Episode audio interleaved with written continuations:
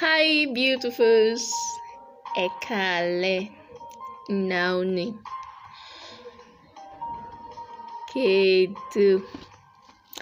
Good evening, lovelies. You're welcome to the show again. Which show? Echoes of Silence. And your host still remains beautiful as you are. I am Adiola Dagunro Oluwatosin. But you can also call me Igbagboyemi. And this week on the show, we will be talking about another interesting topic. Who can guess? okay, now let me keep you waiting. A topic for this week is circumcision. Yes, circumcision. Well, I hope we'll be able to glean some knowledge on this topic today. I'll be right back.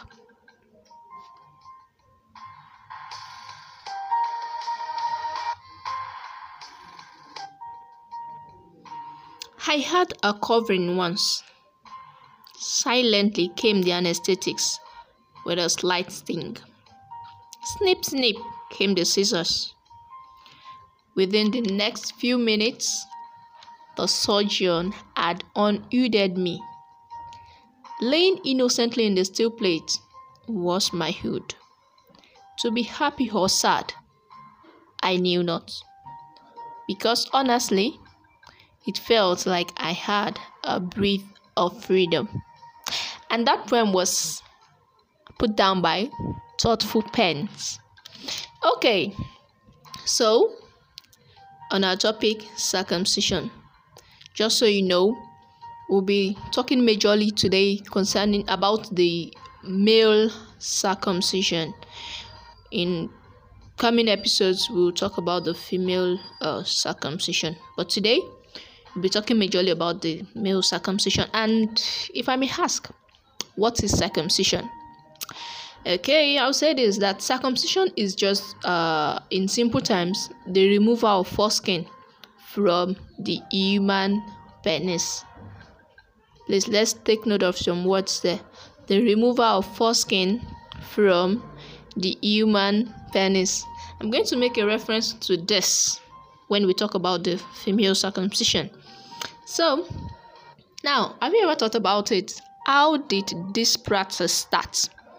Yes, history added that this practice, the practice of circumcision, dates back to ancient Egypt to ancient Egypt, and it was for the sole purpose of keeping the genital area clean.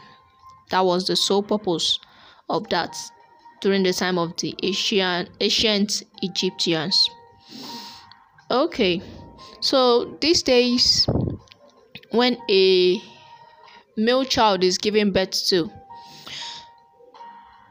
the next thing you hear people talk about is uh, to circumcise the male child. Okay, now let's see. What are those reasons? Why? Why circumcision for the male child?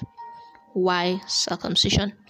Here i have like five factors or five reasons why people get circumcised.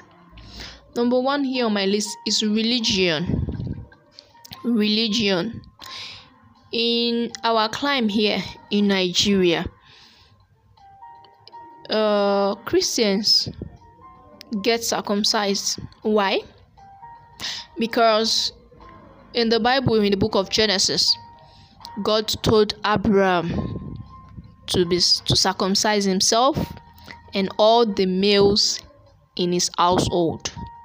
And so in Christianity, that was how circumcision started for male children. While in Islam, though it is not mandatory to circumcise the male child, but it is encouraged, but not forced.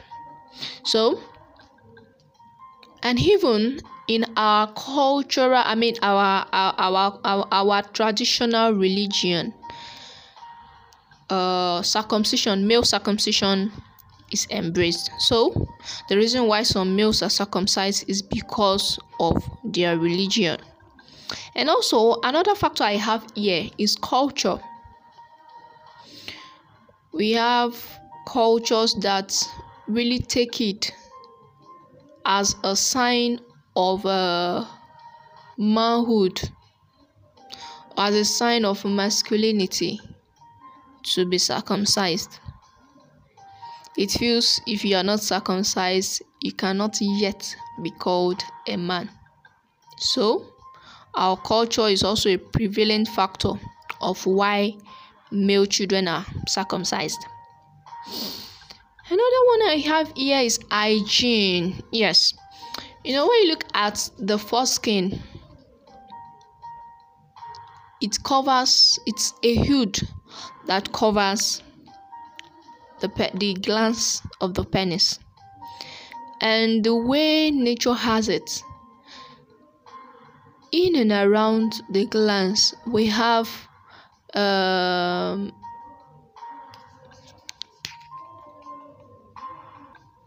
glands that secrete that give secretions. And one of the secretion is oil. And also you know sweat can be secreted coupled with you know germs and bacteria. So sometimes when the when an uncircumcised penis is not well taken care of all this can cause an arbor germs in and around the penis which can lead to some health risks okay another reason why people get circumcised male children is personal preference. Some don't do it because of religion. Some don't do it because of the culture.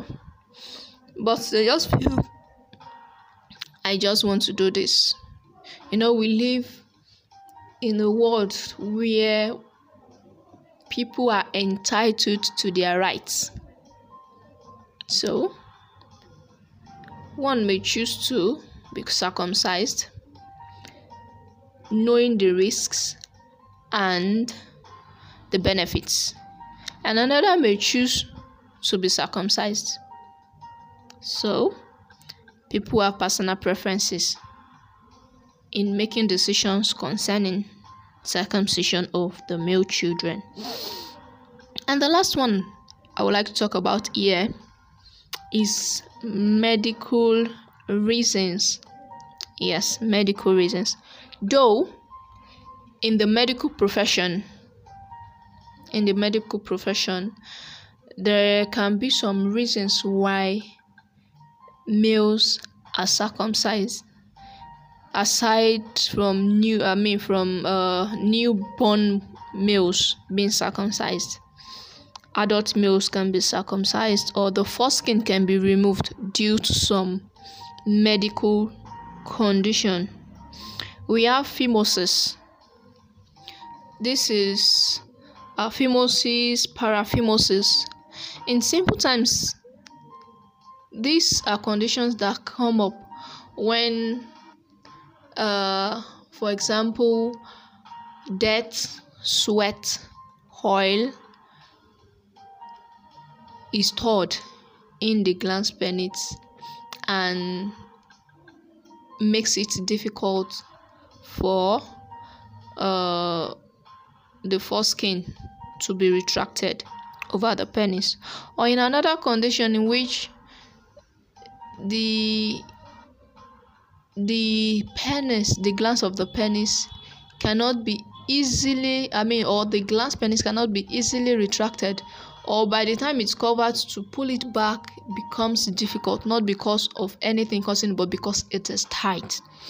When this happens, sometimes uh, circumcision can be advised, and also medically, some of the benefits of uh, circumcision is uh, that there is lesser risk of HIV, AIDS, and sexually transmitted diseases, urinary tract infection, penile cancer. Although it is very, uh, we have, though it's rare, but it also helps to reduce the risk of uh, penile cancer.